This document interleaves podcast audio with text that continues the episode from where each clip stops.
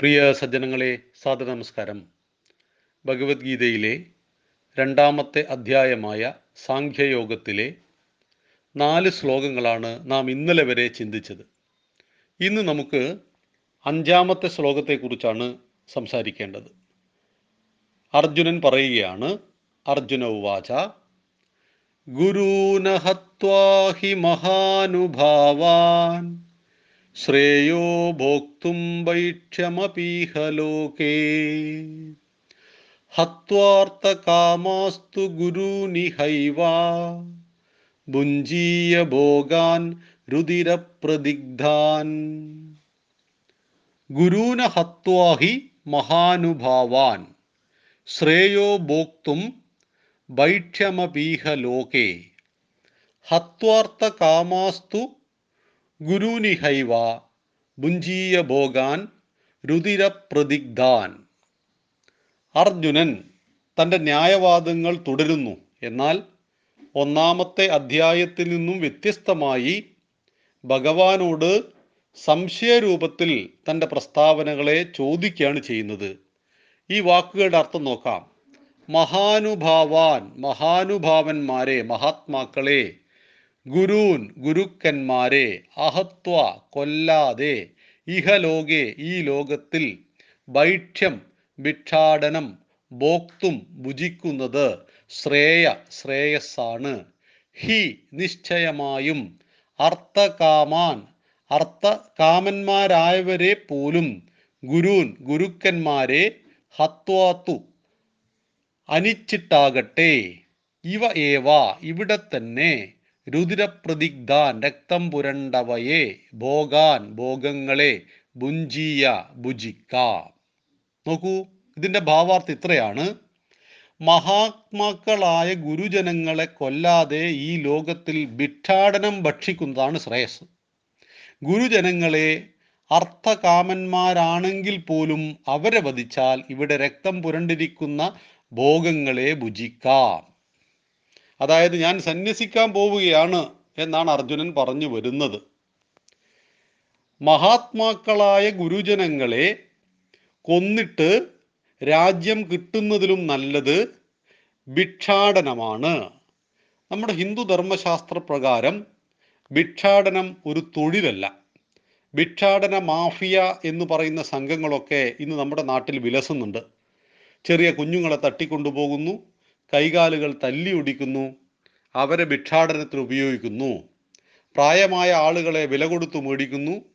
ഒരു ദിവസം ഇത്ര പൈസ കൊടുക്കുന്നു അവർ ഭിക്ഷാടനം നടത്തുക എന്നത് ജോലിയാണ്. എന്നാൽ ഭാരതത്തിൽ സഹസ്രാബ്ദങ്ങളായി ഭിക്ഷാടനം നടത്തുവാൻ അർഹതയുള്ള ഒരേ ഒരു സമൂഹം എന്ന് പറയുന്നത് നമ്മുടെ സന്യാസ സമൂഹമാണ്. അവർ സർവസംഘ പരിത്യാഗികളാണ് അപ്പോൾ ഇവിടെ അർജുനൻ പറയുന്നു ഞാൻ ഭിക്ഷാടനത്തിന് പോവുകയാണ്. ഇപ്പം അയ്യായിരത്തി ഒരുന്നൂറ് വർഷം മുമ്പാണ് അർജുനൻ ഇത് പറയുന്നത്.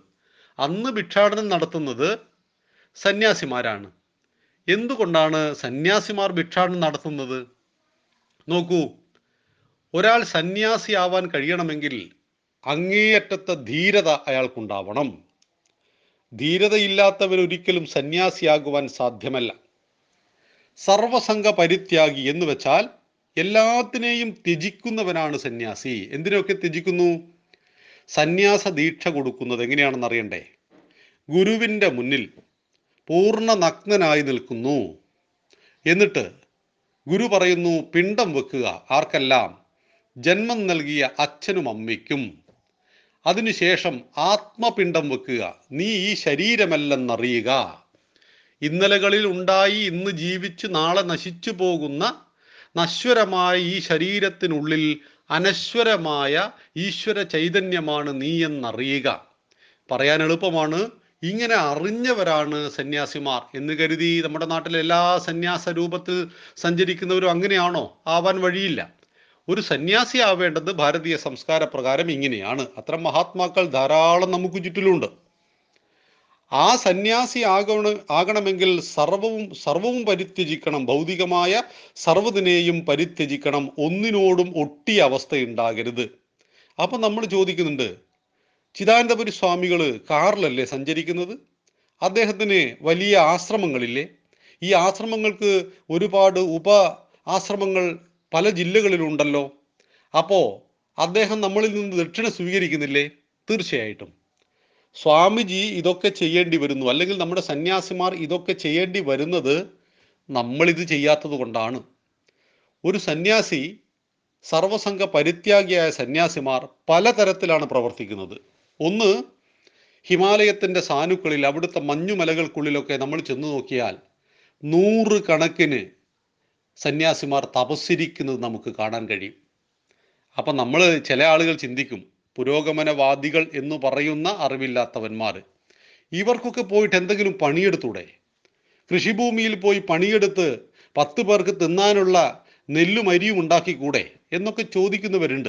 പക്ഷെ അവർ മനസ്സിലാക്കുന്നില്ല ഇവരുടെ ഈ തപസ്സും ഇവരുടെ ഈ അന്വേഷണവുമായിരുന്നു ഭാരതത്തിന് ആവശ്യമായ സർവതും നൽകിയത്. എങ്ങനെ കൃഷി ചെയ്യണം എന്ന് പഠിപ്പിച്ചതുപോലും ഇതേ ഋഷി പരമ്പരയാണ് എന്നറിയുക. ചില സന്യാസിമാർ സമൂഹത്തിന്റെ മുഖ്യധാരയിൽ പ്രവർത്തിക്കുന്നു. അവർ സേവന മേഖലയിൽ പ്രവർത്തിക്കുന്നവരുണ്ട്. അറിവിന്റെ മേഖലയിൽ നമുക്കെല്ലാം അറിവ് നൽകുന്ന ഗുരുക്കന്മാരായി പ്രവർത്തിക്കുന്നവരുണ്ട് അങ്ങനെ സമൂഹത്തിൽ പ്രവർത്തിക്കുമ്പോൾ ആ പ്രവർത്തനത്തിന് കേന്ദ്രങ്ങൾ ആവശ്യമാണ്. ആ പ്രവർത്തനങ്ങളെ സംഘടിപ്പിക്കുന്ന കെട്ടിടങ്ങൾ ആവശ്യമാണ്. ഇത്തരം സജ്ജനങ്ങൾക്ക് ക്ലാസ് കൊടുക്കുവാൻ വിശാലമായ ഹാൾ ആവശ്യമാണ്. ആധുനിക സംവിധാനങ്ങൾ ആവശ്യമാണ്. ഈ സംവിധാനങ്ങളെല്ലാം തന്നെ സന്യാസി ജോലിക്ക് പോയിട്ടുണ്ടാക്കുകയാണോ ചെയ്യേണ്ടത്? അല്ല. മറിച്ച് ഈ അറിവിനെ ആരാഗ്രഹിക്കുന്നുവോ അവരിലൂടെയാണ് ഇതൊക്കെ നിർമ്മിക്കപ്പെടേണ്ടത്. ചിദാനന്ദപുരി സ്വാമികൾ അദ്ദേഹത്തിന്റെ ആശ്രമം തുടങ്ങിയ കാലഘട്ടത്തിൽ എല്ലാ സ്ഥലങ്ങളിലും നടക്കാൻ പറ്റുന്നിടത്തൊക്കെ നടന്നു പോയിരുന്നു. ബസ്സിനായിരുന്നു അദ്ദേഹത്തിന്റെ യാത്രയിൽ മിക്കവാറും നടന്നുകൊണ്ടിരുന്നത്. കിലോമീറ്ററുകളോളം നടന്നിട്ടായിരുന്നു പല സ്ഥലങ്ങളിലും അദ്ദേഹം പ്രഭാഷണത്തിന് പോയിക്കൊണ്ടിരുന്നത്. കാലഘട്ടം മാറി. ഇന്ന് ഹിന്ദുവിനെ അറിയുവാനും പഠിക്കുവാനും പരിശ്രമിക്കുന്നവരുടെ എണ്ണം ലക്ഷങ്ങളാണ് ക്രമാതീതമായി വർദ്ധിച്ചു. അപ്പോൾ സ്വാഭാവികമായിട്ടും തിരക്ക് പിടിച്ച ഒരു ജീവിത രീതിയിലേക്ക് സന്യാസ ജീവിതത്തിലേക്ക് സ്വാമിജി വന്നു. എല്ലാ ജില്ലകളിലും അദ്ദേഹത്തിന് ആശ്രമങ്ങൾ പണിയണമെന്ന ആഗ്രഹം ഉണ്ടാകുന്നു അദ്ദേഹത്തിനല്ല സജ്ജനങ്ങൾക്ക് പഠിതാക്കൾക്ക് അദ്ദേഹത്തിന്റെ ജ്ഞാനത്തെ ആഗ്രഹിക്കുന്ന സജ്ജനങ്ങൾക്ക്. അപ്പോൾ സ്വാഭാവികമായിട്ടും അതിങ്ങനെ വളർന്നുകൊണ്ടേയിരിക്കുന്നു. ഞാൻ പറഞ്ഞു വന്നത് ജീവിതത്തിലെ പ്രതിസന്ധി ഘട്ടത്തിൽ നിന്നും ഒളിച്ചോടിയിട്ട് നമ്മുടെ ചിന്താവിഷ്ടയായ ശ്യാമളയിൽ ശ്രീനിവാസൻ പറഞ്ഞതുപോലെ എന്തെങ്കിലും പണിയെടുക്കാനായിരുന്നുവെങ്കിൽ ഞാൻ ഈ വേഷം കെട്ടുമോ എന്ന് ചോദിച്ചിരുന്നല്ലോ. അങ്ങനെ പ്രതിസന്ധി ഘട്ടത്തിൽ നിന്നും ഒളിച്ചോടുവാനുള്ള മാർഗമല്ല സന്യാസം. സന്യാസം ധീരന്മാർക്കുള്ളതാണ് എന്നറിയണം. ഇവിടെ ഒരു പ്രതിസന്ധി വന്നു അർജുനന്. എന്തായിരുന്നു ആ പ്രതിസന്ധി? തന്റെ ബന്ധുജനങ്ങളും ഗുരുവും പിതാമഹനുമെല്ലാം യുദ്ധഭൂമിയിൽ യുദ്ധത്തിന് തയ്യാറായി വന്നിരിക്കുന്നു. അവർ അധർമ്മത്തിന്റെ പക്ഷത്താണ് നിലയുറപ്പിച്ചിരിക്കുന്നത്. അവരോട് യുദ്ധം ചെയ്ത് ധർമ്മത്തെ സംരക്ഷിച്ച് രാഷ്ട്രത്തെ വീണ്ടെടുക്കുവാൻ ചുമതലപ്പെട്ട സേനാനായകനായ അല്ലെങ്കിൽ പാണ്ഡവ പക്ഷത്തിന്റെ സകല പ്രതീക്ഷയുമായ അർജുനൻ കർമ്മത്തിൽ നിന്നും ഒളിച്ചോടിയിട്ട് പറയുകയാണ് ഞാൻ ഭിക്ഷാടനത്തിന് പോവുകയാണ് അഥവാ ഞാൻ സന്യസിക്കാൻ പോവുകയാണ് എന്ന് പറയുന്നു. അപ്പോൾ ഒരൊറ്റ ചോദ്യം ഗുരുജനങ്ങളെ കൊല്ലാമോ? ഗുരുവിനെ കൊന്നിട്ട് എനിക്ക് രാജ്യം കിട്ടുന്നതിലും നല്ലത് ഭിക്ഷാടനമാണ് എന്ന് പറയുമ്പോൾ ഗുരുവിനെ കൊല്ലാൻ പാടുണ്ടോ? ഗുരുവിനെ നിന്ദിക്കുന്നത് ഈശ്വരനെ നിന്ദിക്കുന്നതിന് തുല്യമാണ് അഥവാ അതിലും മേലെയാണ്. ഗുരു സാക്ഷാൽ പരംബ്രഹ്മം എന്നാണ് നാം വിശേഷിപ്പിച്ച് വിശേഷിപ്പിച്ചിരിക്കുന്നത്. ഈ പ്രപഞ്ചത്തിന്റെ നിലനിൽപ്പിന് അടിസ്ഥാനമായ തത്വത്തെയാണ് ഹിന്ദുക്കൾ ബ്രഹ്മം എന്ന് വിളിക്കുന്നത്. ആ ബ്രഹ്മത്തിനോടാണ് ഗുരുവിനെ ഉപമിച്ചിരിക്കുന്നത്. ആ ഗുരുവിനെ കൊല്ലാൻ പാടുണ്ടോ എന്നാണ് ചോദിക്കുന്നത് അർജുനൻ. നിസ്സാരമായ ചോദ്യമൊന്നുമല്ല. ഇവിടെ ഭഗവാൻ ഉത്തരം കൊടുക്കുന്നുണ്ട്. നമുക്കതിലേക്ക് വരാം. പക്ഷെ ഇവിടെ അർജുനന്റെ മനസ്സിലുണ്ടായ വികാരം എന്താണ്? എനിക്ക് രാജ്യം വേണ്ട. ഇവരെ കൊന്നിട്ട് രാജ്യം കിട്ടുന്നതിൽ നല്ല ഭിക്ഷാടത്തിന് പോവുകയാണ്. തീർന്നില്ല. ഈ ഗുരുജനങ്ങൾ അർത്ഥകാമന്മാരാണെങ്കിൽ പോലും അവരെ വധി വധിച്ചാൽ ഞാൻ പിന്നീട് രക്തം പുരണ്ട ഭോഗങ്ങളെ ഭുജിക്കേണ്ടി വരും. അത് വല്ലാത്ത ഒരു സംസാരമാണ് അർജുന്റെ ഭാഗത്തുണ്ടായിരിക്കുന്നത്. അതായത് അവർ അർത്ഥത്തെ ധനത്തെ കാമിക്കുന്നു. അതുകൊണ്ട് അവർ അധർമ്മത്തിന്റെ പക്ഷത്തു നിന്നു. തന്റെ ഗുരുവും പിതാമഹനുമെല്ലാം. അവരെന്നോട് യുദ്ധത്തിന് വന്നു. ഞാൻ അവരെ കൊന്നു. എങ്കിൽ അവരെ കൊന്നതിന്റെ പാപം ആ രക്തക്കറ എന്റെ കൈകളിലുണ്ട്. ഇതുകൊണ്ടാണ് ഞാൻ അന്നം കഴിക്കേണ്ടത് എങ്കിൽ അവരുടെ രക്തം പുരണ്ട അന്നം എനിക്ക് വേണമോ? അതെനിക്ക് ശ്രേയസ് ഉണ്ടാക്കുമോ ഗുരുവിനെയും പിതാമഹനെയും കൊന്നതിനു ശേഷം ആ പാപത്തിന്റെ രക്തക്കറ കൈകളിൽ പുരണ്ട ആ കൈകൊണ്ട് ഭക്ഷണം കഴിച്ചാൽ അത് അവരുടെ രക്തം കഴിക്കുന്നതിന് തുല്യമല്ലേ? ഈ രീതിയിൽ ഭഗവത്ഗീതയിലെ അഞ്ചാമത്തെ ശ്ലോകം രണ്ടാമത്തെ അധ്യായത്തിൽ അഞ്ചാമത്തെ ശ്ലോകത്തിൽ അർജുനൻ പറയുകയാണ് ഗുരൂനഹത്വാഹി മഹാനുഭാവാൻ ശ്രേയോ ഭോക്തും വൈക്ഷമപീഹ ലോകെ.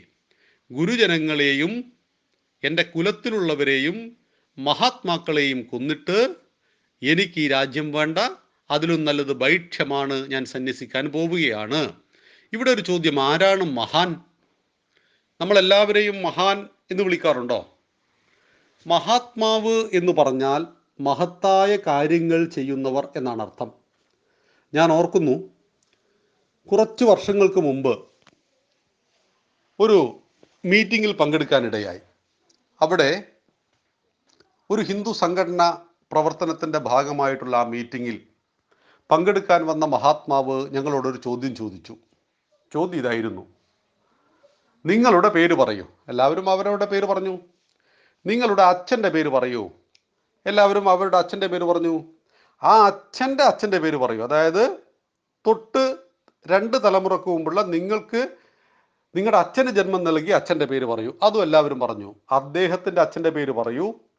നിങ്ങളുടെ മുതുമുത്തച്ഛന്റെ പേര് പറയൂ എന്ന് പറഞ്ഞപ്പോൾ അവിടെ വന്ന ഒരാൾക്ക് പോലും മുതുമുത്തച്ഛനെ അറിയില്ല. തനിക്ക് ഈ ശരീരം നൽകിയ നമ്മുടെ ജന്മത്തിന് കാരണക്കാരനായ രണ്ട് തലമുറ മുമ്പ് ജീവിച്ചു മരിച്ചു പോയ മുതുമുത്തച്ഛന്റെ പേര് എനിക്കറിയില്ലായിരുന്നു. നമ്മളിൽ പലർക്കും അറിയില്ല. അതിനുശേഷം അദ്ദേഹം രണ്ടാമത്തെ ചോദ്യം ചോദിച്ചു. മഹാത്മാക്കളായ ചില വ്യക്തികളുടെ പേര് പറയൂ. ചില ആൾ പറഞ്ഞു ശങ്കരാചാര്യ സ്വാമികൾ ചില ആൾ പറഞ്ഞു വിവേകാനന്ദ സ്വാമികൾ മഹാത്മാഗാന്ധി യേശു അങ്ങനെ പലരും പല രൂപത്തിലും ഭാവത്തിലും പറഞ്ഞു. അപ്പോഴാണ് ഒരു ചോദ്യം ഉണ്ടായത്. ഈ ശങ്കരാചാര്യ സ്വാമി നിങ്ങളുടെ ആരാ? നിങ്ങളുമായിട്ട് എന്തെങ്കിലും കുടുംബ ബന്ധം ഉണ്ടോ? ഇല്ല. നിങ്ങളുടെ മുതുമുത്തച്ഛനൊന്നും അല്ലല്ലോ. അല്ല. എത്ര വർഷം മുമ്പാണ് അദ്ദേഹം ജീവിച്ചത്? ഇത്ര വർഷം ഇത്ര ആയിരം വർഷം മുമ്പാണ് ജീവിച്ചത്. എവിടെയാണ് അദ്ദേഹം ജനിച്ചത്? അദ്ദേഹം കേരളത്തിലെ കാലടി എന്ന് പറഞ്ഞ സ്ഥലത്താണ് ജനിച്ചത്. അദ്ദേഹത്തിന്റെ പ്രവർത്തനങ്ങൾ എന്തൊക്കെയായിരുന്നു? അദ്ദേഹം ഭാരതം മുഴുവൻ കാൽനടയായി സഞ്ചരിച്ച് ഭാരതത്തിന്റെ നാല് കോണുകളിൽ നാല് ആശ്രമങ്ങൾ പണിതു. ആ നാല് ആശ്രമങ്ങൾക്ക് ഓരോ വേദവും കൊടുത്തു. അദ്ദേഹമാണ് ഈ പറയുന്ന അദ്വൈത വേദാന്തത്തെ ഭാരതത്തിൽ പുനഃസ്ഥാപിച്ചത് എന്ന് ഞങ്ങൾ പഠിച്ചു. അദ്ദേഹം എത്രാമത്തെ വയസ്സിൽ സമാധിയായി? മുപ്പത്തിയൊന്ന്. നോക്കൂ. നിങ്ങളുടെ ജന്മത്തിന് കാരണക്കാരനായ രണ്ട് തലമുറ മുമ്പുള്ള മുതുമുത്തച്ഛന്റെ പേര് നിങ്ങൾക്കറിയില്ല. എന്നാൽ ആയിരത്തി ഇരുന്നൂറ് വർഷം മുമ്പ് ജീവിച്ചിരുന്ന നിങ്ങളുമായിട്ട് യാതൊരു രക്തബന്ധവും ഇല്ലാതിരിക്കുന്ന ശങ്കരാചാര്യ സ്വാമികളുടെ സകല ഡീറ്റെയിൽസും നിങ്ങൾക്കറിയാവുന്നത് അദ്ദേഹം നിങ്ങൾക്ക് ജന്മം നൽകി എന്നതുകൊണ്ടല്ല. മറിച്ച് അദ്ദേഹത്തിന്റെ ജീവിതം സമാജത്തിനും ധർമ്മത്തിനും വേണ്ടിയായിരുന്നു. അത്തരം ആളുകൾ മഹാത്മാക്കളാണ്. മഹാത്മാക്കൾ മരിക്കില്ല. നമ്മുടെ മുതുമുത്തച്ഛൻ ജീവിച്ചത് നമ്മുടെ കുടുംബത്തിന് വേണ്ടിയായിരുന്നു. നമ്മുടെ കുടുംബത്തെ നല്ല രീതിയിൽ അദ്ദേഹം മുന്നോട്ട് കൊണ്ടുപോയി. പക്ഷേ അതിന്റെ കൂടെ സമാജത്തെയും രാഷ്ട്രത്തെയും തന്റെ ധർമ്മത്തെയും ഉയർത്തുന്ന പ്രവർത്തനം അദ്ദേഹം ചെയ്യാത്തതുകൊണ്ട് സമാജത്തിന് അദ്ദേഹത്തെ അറിയില്ല. വീട്ടുകാർക്കറിയാം. നമ്മൾ പിതൃ തർപ്പണമൊക്കെ അതിനുവേണ്ടി കൃത്യമായിട്ട് ചെയ്യുന്നവരാണ്. അതൊക്കെ ചെയ്യുകയും വേണം. എന്നാൽ സമാജത്തിനൊപ്പം കുടുംബത്തിനൊപ്പം സമാജവും രാഷ്ട്രവും ധർമ്മവുമെല്ലാം ഉയർത്തുവാൻ പരിശ്രമിക്കുന്നവനാണ് ശരിയായ മഹാന്മായി മാറുന്നത്. മഹാത്മാക്കൾ മരിക്കുന്നില്ല. ആയിരം വർഷം കഴിഞ്ഞാലും ശങ്കരാചാര്യ സ്വാമി മരിക്കുന്നില്ല. നൂറ് വർഷം കഴിഞ്ഞിട്ടും വിവേകാനന്ദ സ്വാമികളുടെ പ്രാധാന്യം ഓരോ ദിവസവും കൂടിക്കൂടി വരികയാണ്. ഇപ്പൊ പലരും പറയാൻ തുടങ്ങി വിവേകാനന്ദൻ ഞങ്ങളുടെ ആളാണ് അതൊരു മതേതര സന്യാസിയാണ്. അപ്പൊ സന്യാസിയെ വേണം വിവേകാനന്ദനെ വേണം പക്ഷേ ഹിന്ദുവായ വിവേകാനന്ദനെ വേണ്ട. പിന്നെ ഏത് വിവേകാനന്ദനെ വേണം? മതേതര വിവേകാനന്ദൻ മതേതര സന്യാസി. പിന്നെ ഏതായിരുന്ന സന്യാസി? ശ്രീനാരായണ ഗുരുദേവൻ. അദ്ദേഹവും ഒരു നൂറ്റാണ്ട് ആയിരത്തി തൊള്ളായിരത്തി ഇരുപത്തിയെട്ടിൽ സമാധിയായി. തൊണ്ണൂറ് വർഷം കഴിഞ്ഞു. തൊണ്ണൂറ് വർഷങ്ങൾക്കിപ്പുറം നമ്മൾ ചിന്തിക്കുമ്പോൾ അദ്ദേഹത്തിന്റെ പ്രാധാന്യം അനുദിനം വർദ്ധിക്കുന്നു. അതേക്കുറിച്ച് എന്ത് പറയാം? ഒരു ജാതി ഒരു മതം ഒരു ദൈവം മനുഷ്യന് എന്ന് അദ്ദേഹം പറഞ്ഞിട്ടുണ്ട്. വേറൊന്നും പറഞ്ഞിട്ടില്ലേ? ഒന്നും പറഞ്ഞിട്ടില്ല. അദ്ദേഹവും ഞങ്ങൾക്ക് വേണം. കാരണം അദ്ദേഹം മതേതര സന്യാസിയാണ്. അതായത് വിവേകാനന്ദനും ശങ്കരാചാര്യസ്വാമികളും ശ്രീനാരായണ ഗുരുദേവനുമെല്ലാം ഓരോ വർഷം കഴിയുന്തോറും മരിക്കുന്നില്ലെന്ന് മാത്രമല്ല ഉഗ്രപ്രതാപശാലികളായിട്ട് നമ്മുടെ ഹൃദയത്തിലേക്ക് ആഴ്ന്നിറങ്ങുകയാണ് അവരുടെ ചോദ്യങ്ങളും തത്വചിന്തകളുമെങ്കിൽ ഇതാണ് മഹാൻ എന്ന് പറയുന്നത്. ഇവിടെ അർജുനൻ പറയുന്നു ഇങ്ങനെയുള്ള മഹാത്മാക്കൾ ധാരാളം ശത്രുക്കളായിട്ട് മുന്നിലുണ്ട്. അവരെ കൊന്നിട്ട് എനിക്ക് രാജ്യം വേണ്ട. ഞാൻ ഭിക്ഷാടനത്തിന് പോവുകയാണ്. ഇനി അഥവാ അവരെ കൊന്നിട്ട് എനിക്ക് കിട്ടുന്ന ചോറ് അവരുടെ കൊലപാതകത്തിന്റെ പാപം രക്തം പുരണ്ട ചോറാണ്. അതും എനിക്ക് വേണ്ട. എന്ന് പറയുന്ന അർജുനനെ നമ്മൾ കാണുന്നു. അടുത്ത ശ്ലോകം നമുക്ക് നാളെ വിശദീകരിക്കാം. നന്ദി നമസ്കാരം. വന്ദേ മാതരം.